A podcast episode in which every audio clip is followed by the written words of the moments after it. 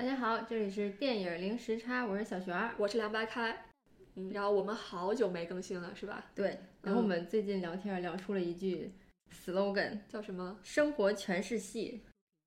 活活着靠演技，嗯，对吧？对对对对对嗯然后我们呃这一期就来说一个活活着靠演技的演嗯演员，对吧？可以可以呃可以嗯，主演的电影是什么呢？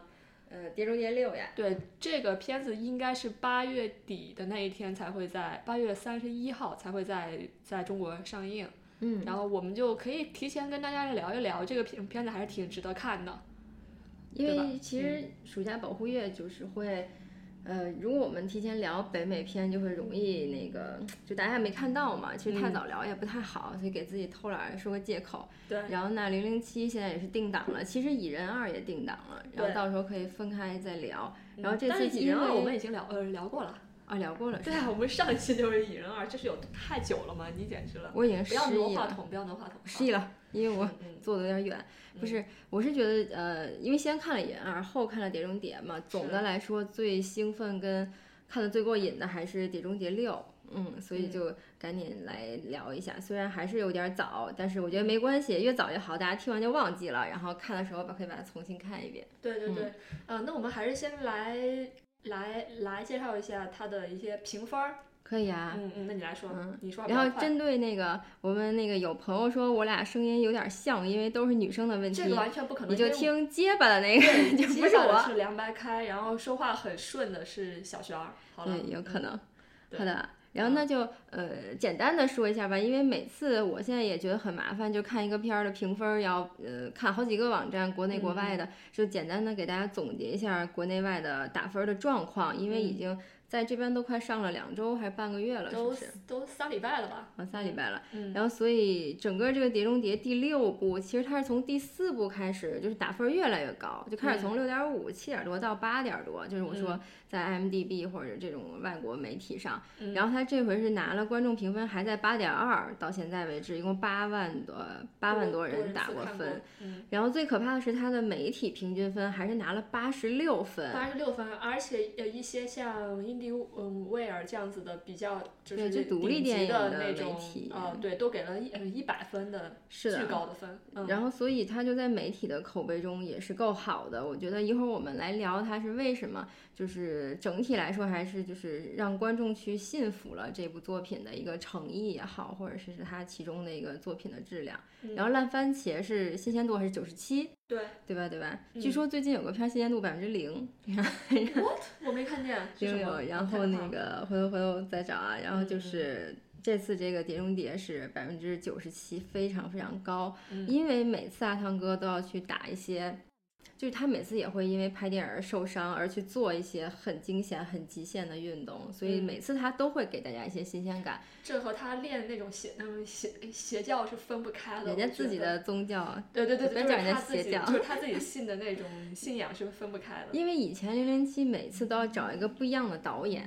然后但这一次他其实没有换导演，还是他的那个黄金搭档，他就很喜欢跟这个导演去搭档。嗯啊，然后这次等于他们两个也是做了很多跟以往的续集不一样的决定，然后我们后面再来展开聊。嗯然后那豆瓣儿现在为止看过的这六千多人，快七千人了，也是打了八点一分儿。嗯，嗯，在这种英雄类似于这种嗯枪战肌肉片儿里面算是比较高的了。是我觉得其实八月底这个暑假解禁一开放，其实大家可能最期待的就是《碟中谍》了。嗯，好的，那我们就开始说正题吧。好，然后我们一定要这次先把剧情介绍给大家，再好好的介绍一下。就是这一回的剧情呢，是导演跟汤姆·克鲁斯都觉得，呃，一个是上一集的效果非常好，然后有那个贝利卡，是吧？是吧？？对，那个很长腿的那个他的中文名翻译叫贝利卡·佛格森，嗯嗯，然后对他的他的出现，然后也很让大家惊喜。嗯一个是他秀了大长腿，然后还特别厉害，然后就好像。嗯，跟汤姆·克鲁斯之间，因为两个人都是那个间谍，都是这个特工，嗯然后也有一些不一样的感情，然后一些化学反应，然后所以两个人都觉得呢，好尴尬被你说 咋了？然后有呢，化学所以反应这这次他们就觉得剧情想延续上一集，其实这种也不多见，你完全可以重新打开一个故事，然后加入新的演员，但这次没有，他们演员也有延续，嗯然后剧情也有延续，是在上一次之后，包括在这一次的剧情里，这个贝利呃利贝卡，我刚才是不是念反了？Rebecca，啊 Rebecca，嗯她的剧情也是从上一部连延续过来的，所以她的特工的身份，她还是有一些呃任务要去完成，所以这回也会跟阿汤哥有一些对立的成分在。嗯，然后那整个的故事呢，当然肯定是困难是新的，就是虽然嗯有一些任务是延续的，但是这次他们会遇到一个新的核的核武器的威胁危机，对对吧？嗯，然然后嗯，这些就是这嗯这次的爆炸会消灭这个地球上三嗯三分之一的人嗯人口，每次都要搞个这么大的事儿对对对对，嗯，因为反正因为我是一开始一看到又是核危机，然后我就觉得好烦，对，因为好像所有的就都是无是论是零零七还是嗯就是这个片子都是有一些我每天坐在那都觉得可能这一秒已经有有某一个人正在解决现在的核导弹危 机，然后导致我现在还能继续看电影儿。对对对就是感谢特工们。然后那个，然后还有一个他们决定去延续的剧情是那个阿汤哥的老婆，就是这个 Ethan 的老婆，她在之前的续就是前传里面是结过一次婚的，然后两个人还很纠结的为了世界的和平而分开了。了，而且他的妻子也总是会就是呃被各种监视吧，然后就是各方力各方势力也是都有关系，所以他就决定远离自己的妻子。然后那个导演也是觉得多年来的粉丝都会觉得想知道阿汤哥，因为你太虚幻了之后，就想知道他的真实的生活怎么样嘛？那他是不是就没有感情线了？然后或者说他老婆到底怎么样了？所以这次会把他老婆召唤回来，然后会出现，然后会整个贯穿所有的剧情，也导致了这部呃《碟中谍六》中间有一些温情的线，所以也有人就是看观看完之后说温情线有一点牵强，但是看你去怎么感受吧，因为整部片那么的就是热血，然后又就是各种暴力，所以可能有温情线也是一个让他们去平衡剧情的办法。嗯然后呢，这两点是我想说的一个这次的续集有延续的地方啊。然后还有一个有意思的点是，它其实有一个搭档的 team，就是有一个那个有一个西蒙，还有一个这个文西瑞姆斯，对，就是那个黑人，哎，对他们两个就是他的一个一个技术搭档，可能一个是。呃他俩其实都是技术宅。对，然后一个是开车更多一些，在在，车里面，一个就是那做这种小就是小道具之类嗯。的。然后说这个嗯西蒙，他因为他是个白人嘛，也是个小哥，然后他就每次也很想充当英雄跟特工，但是每次都轮不上他。对，然后这一次他有了就是真正的肉搏戏，相当于嗯，对对，这次他其实有参与了，所以嗯不管怎么说是大作用还是小作用，他是真的被参与了，而且是说这个呃文这个 Rims 也是第一次走出了自己的这个保姆车或者是这个这个看守车，然后也是啊，对装甲车，然后也是走走下了这个，就是每一个角色都安排了突破啊。然后那再最后再提一点，就是我们超人的演员在这，里这个是一面出现，个很重要的配角吧？超级超级帅。对，超级超级帅，就是我们以前就以前演那个超人归嗯归来的那个对，超人归来的那个演、嗯演员叫亨利卡维尔。是的，对，然后他在里面也是因为他本身就很很高大，然后肌肉也嗯特别好的那种，然后他在这里面也跟嗯跟阿汤哥一起嗯有有特别好的打那个打戏，然后我想说的是这里面的就是。就是因为我一点儿，我我我我有点忘了嗯剧情了，嗯因为我们嗯。是三周前看的，就是里面的的的打斗戏，我觉得是嗯嗯嗯设计的特别好，是的，就打的特别疼，嗯，一会儿我嗯。们可以展开说几场打斗戏啊。然后我想再提一下这个超人的扮演者，其实他一五年的时候跟那个就是那个那个 Weekender 那个得了奥斯卡女嗯配的那个女演员，还有一个就很帅的那个嗯。艾米汉默演过一个神秘啊秘密特工，嗯。那个片我当时很喜欢，就觉得颜值特别高，然后就嗯。就有点像小鲜肉，也不算小鲜肉啊，就是又有一代那个特工片儿出来了，然后也很好看，然后就是对就想夸他一下。所以你是他的粉了，好吧？对，那我们现在来分几个点来聊一下。好，希望我们把剧情都介绍了。反正这样的剧情就通常就又有个大的核导弹危机要来了，然后那这个特工就要不要展开不要工作了。具体剧剧透了，对吧？好嗯好，嗯，然后那我们就说一下那个期待值吧，就是比如说你看之前看之后，期待跟满意的那个程度有多少？我看之前其实没什么期待，嗯因为我一直对，因为我一直喜欢零零七更多一些。嗯嗯嗯，所以对阿汤哥，就是我对这个人本身也也是有种中立吧，甚至就好像大家都损损他嘛，对吧？因为他就是那种你知道离了婚了，然后又信这种很怪的信仰，所以好像很多人都损他。嗯但是，呃，我们其实是之前又我重看了那个《木兰花》，嗯，所以他也是因为那个片子当时是得了金球奖的最佳男最佳男嗯男配角，嗯其实也是他在个人演绎上的一个最高奖了。嗯嗯，对，然后就是在看了那个片子了呃之后，我觉得他真的是本色出演那个片子，你就会觉得他就是个神经病，所以就是他真的有这种神经质的这种魔力这种对，所以他才能去就是不用替身的真的来参演这些这样的电影儿。我觉得其实是有一种嗯人就是他本身的性格在里面的。因为我是觉得看到就是很帅的西方明星，嗯、因为我觉得他跟他跟其他的那个巨石强森也好，包括成龙也好，还是嗯不一样的。就是那些动作演员的定位跟出现，不是颜值嘛？对，完全就是动作演员范儿的，所以你不会去想他背后哪些是他自己做的，还是怎么怎么样的，好像他就该做那些。然后那汤姆克鲁斯，我觉得是他自己有了一个定位之后，他真的是在这个后面或者近年来只演这样的电影了，就是你看不到他英雄之外的片了，对对就不是一个老特工、退伍军人，要不然就是一个很厉害、很厉害的，就至少也是个很强的男性角色。对所以他已经不会再演木兰花那样的角色了。那个片子我都觉得特别珍贵。我是看完《碟中谍六》，自己又在家看了一遍木兰花，然后我又去看着他，他去上台演讲也好，去讲那那些话也好，小小火箭又对准了你，是吧？包括他 穿着内裤跪在地上抓着是吧，就是黑人记者的手，然后去去就各种。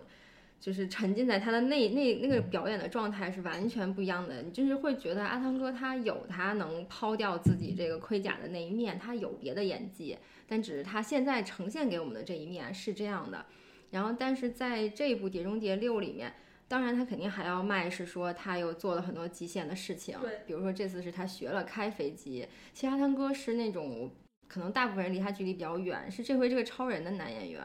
他还说他是进了组之后看到阿汤工作。他就会觉得你你你就将不再会对他有任何质疑，就是当你看到他工作的时候，因为大家都很紧张嘛，他每一次其实他们的拍摄，他跟导演一直在说他们的拍摄过程也是 Mission Impossible，就是因为他们要比如说在巴黎租下那一块儿广场，然后要就是所有的租了那么多辆车一起在要演巴黎街头飙车，可能就那几个镜头都要拍下来，而且是汤姆克鲁斯自己开摩托车，对，因为他本身就是个飞，他飞车党，是，就是他。私底下也也是一个爱骑车的这样的对，所以就嗯开车、骑摩托都是他自己，对，然后包括那个在楼顶上去跑，然后他还一下是把自己的脚给，其实脚腕骨折都算轻的，跑酷对，对，我觉得嗯。这个脚腕骨折都真的是算轻的了，然后休息了几周又继续拍，然后像学飞机这种学开飞机这种事情，是。嗯，他还是很敢，我觉得他真的很敢，然后他可能又觉得自己是不是有什么加护跟加持，所以就很敢做这些事情，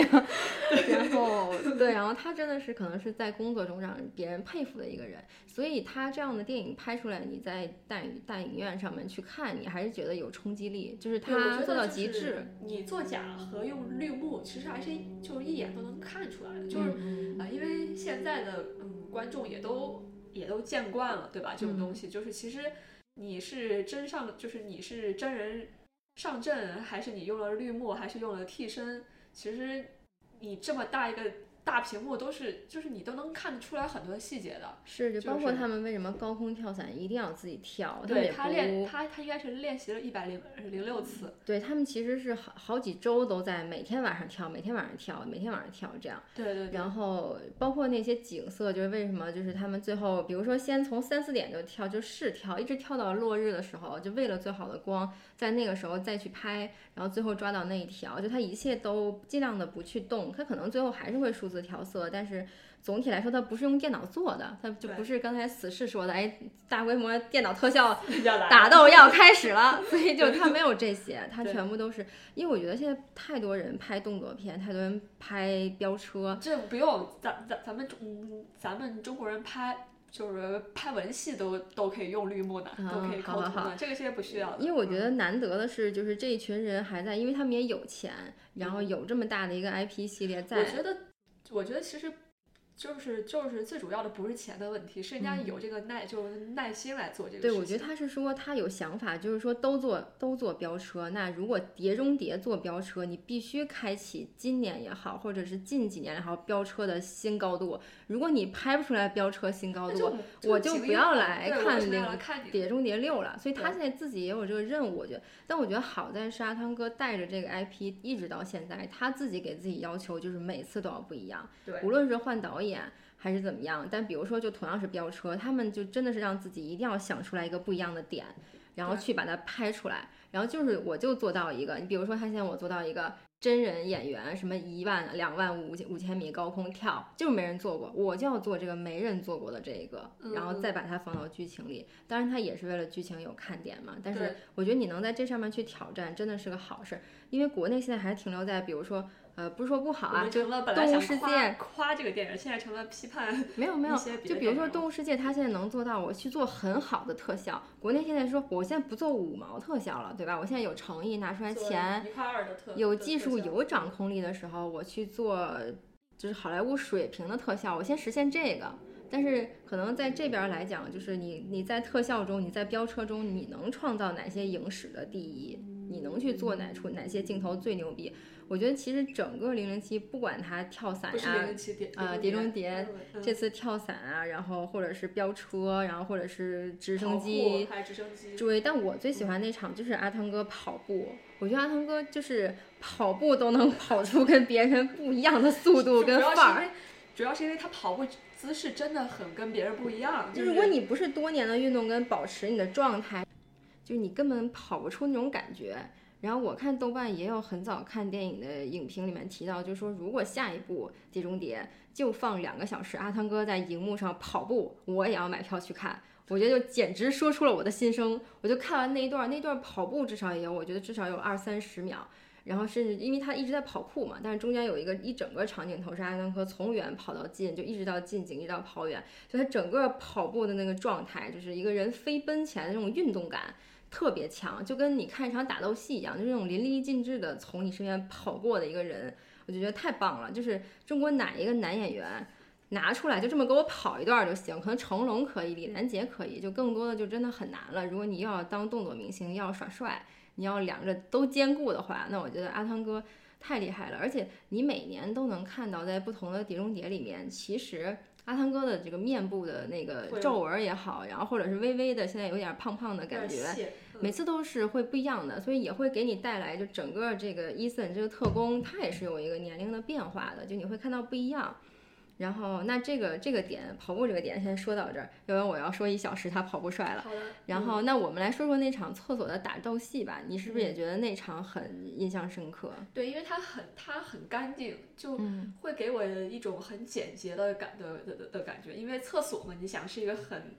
就是当然我们有的地方的的厕所比较脏啊，但我想说他那个电影里的厕厕所就是白，就是白墙白地板，然后大玻璃镜子，就是。一种很干净的感的，就是很透彻，所以你的动作设嗯设就是设计就要很利落。它一个很干净的一个大背景，再加上特别重的拳，特别快的出嗯出拳，然后很利落的一些动作，就让你你觉得那场太爽了。嗯，对，因为我是看了一个 YouTube 的一个混剪，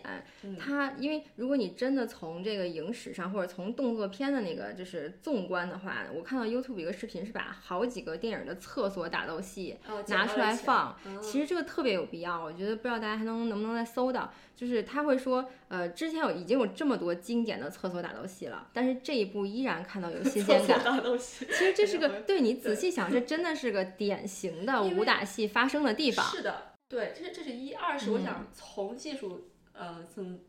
层面说，它也是一个小布景的一个拍摄。是的，是的，就是你怎么来运镜，也也也是一个很讲门道的。就你要去设计那个空间，你要去利用那个空间，包括这个电影的一开始，他们怎么在厕所里面找人，怎么能规避就大家都走了的时候，然后又不被大家发现，是吧？这里边还设置了很尴尬的三个人都在一个坑儿里、一个格子里，发生了什么？而且就是还是在欧洲嘛，然后就很有意思，然后。然后这个这个整个打斗戏下来，打斗好看是一点，设计有设计感，有动作设计，这是一点。但是这一段打斗戏，其实我最喜欢的一点是，呃，它很它很真实，是因为阿汤哥跟超人兄弟都没有打过那个人，对，那个人超级厉害。对然后就是最后就真的是一声叹息，就是难道我老了吗？还是你怎么那么牛？然后就怎么打打太牛逼了，而且最后也有人出来解围啊。但当时你会会心一笑，你就会觉得他不是他说不是一个铁铁铁对，因为这不是一个超级英雄片儿，他不是说谁我两下都放倒了，就是有比你强的人，就随时有年轻的人出来，然后你的敌人就是比你 厉害。就是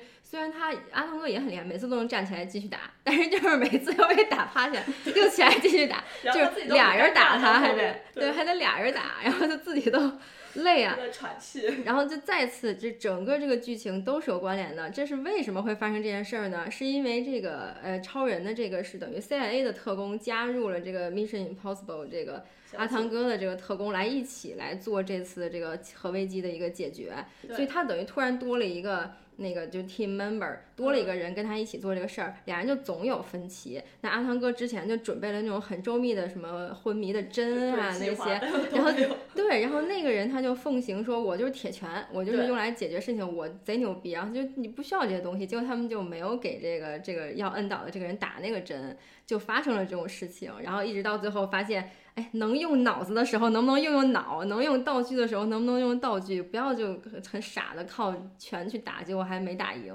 然后你就会觉得整个就是阿汤哥这回就跟带了个新人一样，就是步步都很累，就超级累，从他跳伞的时候就开始心累，就各种心累，但是。就是很里面，因为加了这些就是有点小政治斗争的东西，不同的组织的人嘛，然后中间有一个小内斗，你就会觉得有意思。对，而且他那个，我觉得他节他还节奏把握的也特别好，嗯。就是就是如果你一直打的话，其实给人很紧张的感感觉，而且你在电影院看那种超大屏的话，就会特别累，因为你就屏呃屏着一口气嘛，你也不敢呼出来，但他就是常常设置了呃。的的一些点就是我我我被打趴下了，我很无奈的这样子的一些点，就是其实是让观众也能松一口气，嗯。然后主角就是呃嗯角色本身也能松一口气的这种点，嗯。他都把这种呼吸点都设置的特别好，穿插在里面。是的，它不是那种混乱的打，因为本来就三个人，就是一下儿一下儿的，就是一下儿就是一个很漂亮的镜头，我觉得这点都做的超级好。我是觉得，如果你本身这个动作电影每一个场景，比如这个场景就本身要有十分钟，然后那你去就把它设计好，然后把它变得可看性特别高，就是所以整个《碟中谍六》的感觉是每一个片段、每一个发生剧情的场景，对都设计的非常好。嗯嗯嗯然后我我个人比较喜欢的的的的一场戏，就在巴黎那种闹市区的追车戏。嗯，就那场戏，就是你可以看出来他把巴黎拍的多美，就是在在凯旋门，就是、就是逆着车行车嗯车流那样子，他骑着一个大摩托，然后被人追，还是他是追别人，我忘记了，反正就是、嗯就是逆着车流的那个照，嗯，就是嗯那个镜头，你就会觉得就是就是。就是整个故事融入了这个城市，嗯，它虽然是个动作片，但是其实有有点像一个观光片儿一样。是是是，因为它就是走了很多那种很典型的，就是巴黎的街头对巴黎的小巷，就是你可能有很多很多这样子很好的的的动作片也好，或者是这种枪战片也好，它都你在想起这个电影的时候，你会想起这个故事发它它发生在哪，嗯。而而而不是说它纯打。其实它，因为它的这次整个那个广场的一个，可能也是因为他们比较财大气粗吧，我猜就是那整个一块夜里都就是从夕阳开始被他们包下来，呃，大部分就是那种街巷的那种，如果是在小巷子里，可能我不熟悉这个地方，我就不知道它是哪儿，所以他这回从地标建筑一直到小巷它就是给你一个贯穿感，然后就是每一个，就是因为它里面又有汽车的飙车，又有那个阿汤哥骑摩托的飙车。我是对他印象中，他骑摩托的车的每一次转弯，就是你知道，因为我觉得摩托车转向是需要技术的嘛，对对对你要重心，然后他每次转弯都会让那个脚就是伸下来但嗯。是不触到地，你就触到地就直接磨没了。然后就是不触到地的那样去，就轻轻的擦过，但是留着那样的一个距离，嗯。然后你就会觉得哇，特别的游刃有余，那个把控性就是微微的一个转弯，因为你会知道这个是动作设计，它前面的车跟它逆行，但是都是有轨道的，然后阿汤哥就从中间穿过去，但是还是需要配合其实，然后阿汤哥其实他还要记住摄影机在哪儿，对，谁跟着他看向哪儿，然后他还要一镜拍下来。其实他们每次自己做到也是都给自己鼓掌，就所有特效人员跟再加上这个演员阿汤哥本身他自己去把这个完全的给完成下来。嗯，我觉得就是骑摩托的镜头我印象很深。然后你说的那个特色的建筑也很有意思，是那个。是那个 Rebecca 在的时候，他因为它里面也有大段的骑摩托车戏，然后他是走过了大量的，就像那个嗯《盗梦空间》一样，就那种桥洞，就他也去走了很多不一样的一些建筑，或者是就是那种过街的地方，然后让你觉得就是整个追车戏特别丰富。林荫道呀什么的，就是类似于这样的。是的，虽然其实整个看起来觉得这场车戏有点长。就标了太长，但是可能就是没办法吧。然后这一块儿就是是一个大的重心，然后其实也做到了一些之前没有见到过的飙车的感觉。是是，嗯嗯。然后还有什么？想想想还有什么剧情超级印象深刻的？嗯，还有就是开就是开飞机那段儿吧。嗯，就是。呃，因为我最后又看了看了那个他们的就是小的一个纪录片吧，嗯嗯嗯，然后就说他自己练习了两两百个小时，两两千个小小两百两千两千太厉害了吧？对，然后就是说他就是从早练到晚开飞机，然后而且说他当时拍那个镜头的是是就是就是就是他他他是亲自拍嘛，然后那个嗯直升机上没有第二个人，就是他自己和四五个嗯镜头，所以他要。一是他要操呃操纵这个直升机，二是他要像你刚才说的，他要知道现在是哪个机位在拍，然后三是他要做一个超难的动嗯动作，就是他要，因为他有一个那种直嗯直升机从上往下栽的就这么一个直接往下坠的，就是一个一个就是转着圈往下坠的这么一个镜这个这么一个镜镜镜镜头，其实可能我们大家都知道，就是直嗯呃直升机是最危险的一种机种，对，因为它对。呃，起飞和降落的那种要嗯要求，还有飞嗯飞行的要求的都特别高，所以相当于开直升机其实是最难的了。对，然后你你想想他自己亲自往，他自己亲自做这个动动作，而且直直升机的开直升机的人的存活率是最低的，就因为它不像是那种开那种大飞机，你可以弹出来或怎样，就是直升机，因为它本身就飞得低，而且它的那个飞的。嗯，地区都比较险恶，所以你基本上都不太能活。然后他自己做这么一个动嗯动作，我觉得就是其实就是在卖命。嗯嗯。然后那场就真的很精彩。嗯。因为我都不知道他的保险措施是什么，但是就是说一般的那种就是驾驶员也好，或者特技也好，如果你跟他说我要做一个就是螺旋下坠的特效，他会犹豫很久，就是我要不要做这个事情。但是阿汤哥就说呢，我就我就来做了。然后，而且好像是说他有一个，这次不是他要爬一个那个绳子嘛，就是就是从一个高空坠物的东西一直爬爬到直升机上，然后好像说他现场自己也掉下去过一次，然后而且他们也是在一个反正夕阳要追光的一天，不知道为什么应该光最好吧，然后也是拍着拍着突然他没了，然后他发现哦在底下，然后然后再继续让他爬这样子，因为。我我还有一个印象特别深的镜头是，他不是有一次爬到直升机的那个底架上，没上去嘛，然后掉下来了。第二次又上来，我就想说，因为是吧，我们也尝试过在单杠上吊一下，然后，但是你想，他那个角度是吊在上面，然后你要用腰的力量把你的脚整个抬九十度，够到像跟你。就是你的上肢平行的一个杆子。我还记得，我我们当时在电影院看的时候，就看那一幕的时候，其实全场大家都挺安静的，就在等他能不能够上去。然后你还怼了我一下，说你看看牛看牛逼不？对啊。然后我我记得我当时回了你一句，说看他看他跟我爸一样大 就是说就是特别牛逼，就是这样。因为因为我知道你是你真的去试过，你就知道那是要很大的力量。几乎我都觉得你要跟我说，我都觉得几乎不可能。就是你要试一下，你用你的肩跟肘，就这个平行度，你架着一个杆 子，就架架在一根杠上，然后你要用你的。它没有任何借力，他悠一下也很危险，第一下下去了，可能我再悠到那根上面。听众里有那种健身狂，就会说这有啥的，我也可以。对，我觉得真的需要你浑身都有肌肉，就胳膊、腰、四肢，然后完全那样才能上去，太可怕了。我就看到那儿，我就惊呆了。然后我我看完片子，第一反呃反应是，嗯，人家这种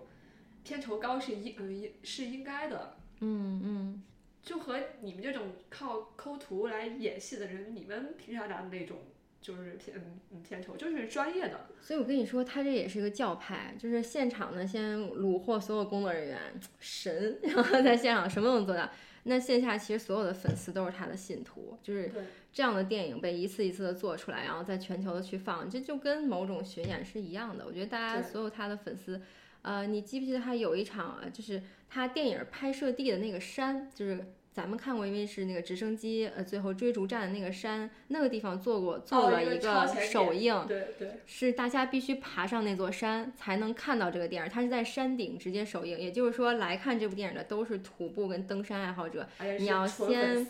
爬两两小时，好像两小时五分钟还是两小时多久，你才能爬上那个山，然后大家爬上了，然后搭帐篷的坐下的给你放那个电影，而且你要你要对，你要在那个时间 爬到人家电影就开始了。然后我觉得我觉得太牛逼了，太牛逼，就跟朝圣一样，然后上去去看，我觉得这个体验应该是还蛮，你就很好想去了是吧？对我很想去。其实我当时看到，我在想你在爬山的呃过程中，你就会想这个片这个片子有多难拍，在这种地方拍。是呀、是呀、你徒步慢慢走上去，我觉得徒步本身就是个，就是因为因为有看过太多山难的片儿吧，你才会知道爬山真的不是那么简单一件事儿，不是你去爬就行了，你之前要做多长时间的准备，跑步、呼吸、心肺功能。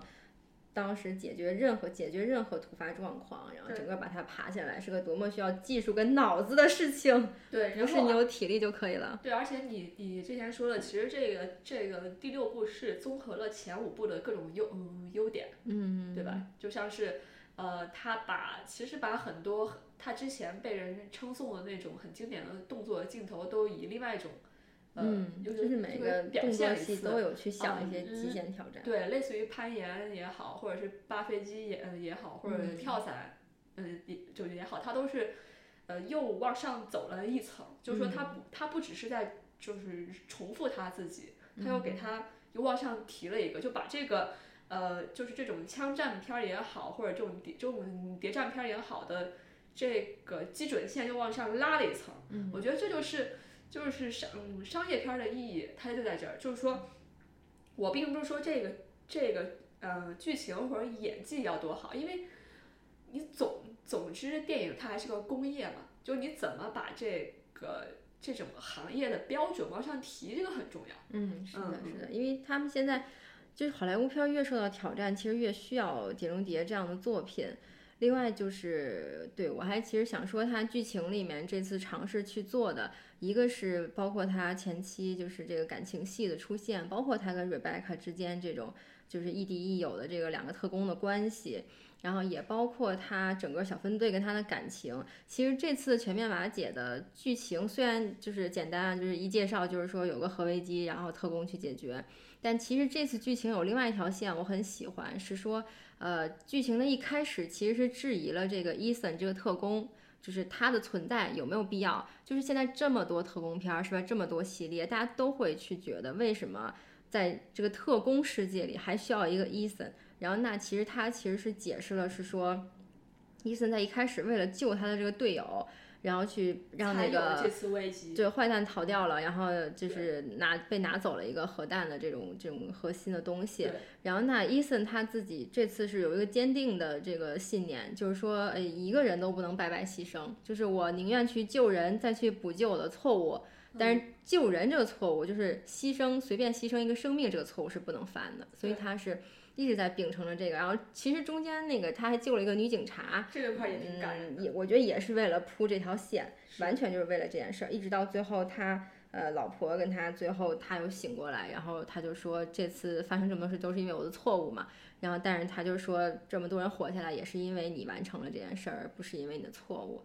所以就又去强调了一遍，为伊森跟所有的特工有什么区别？我觉得这个是好事儿，就是你还是给了他一个重新的一个定位，很明确他跟特其他特工是什么，他的定义，他的信念是什么。是的，好像嗯、因为很呃很多我们看的那种七七八八的那种特嗯特工片儿，他们的理想好像都比较崇高，说我要救几千万人。嗯，但是在这个过嗯过程中，他们一般都选择了牺牲一些，那个死队友零零，碎碎队友都死了。或者是死队友，或者甚至是死家人，嗯，对吧？就很就就是很多这样的片子都是这样拍的，就就让你你你觉得这个人好像很崇高啊、或者怎样，但是其实这样人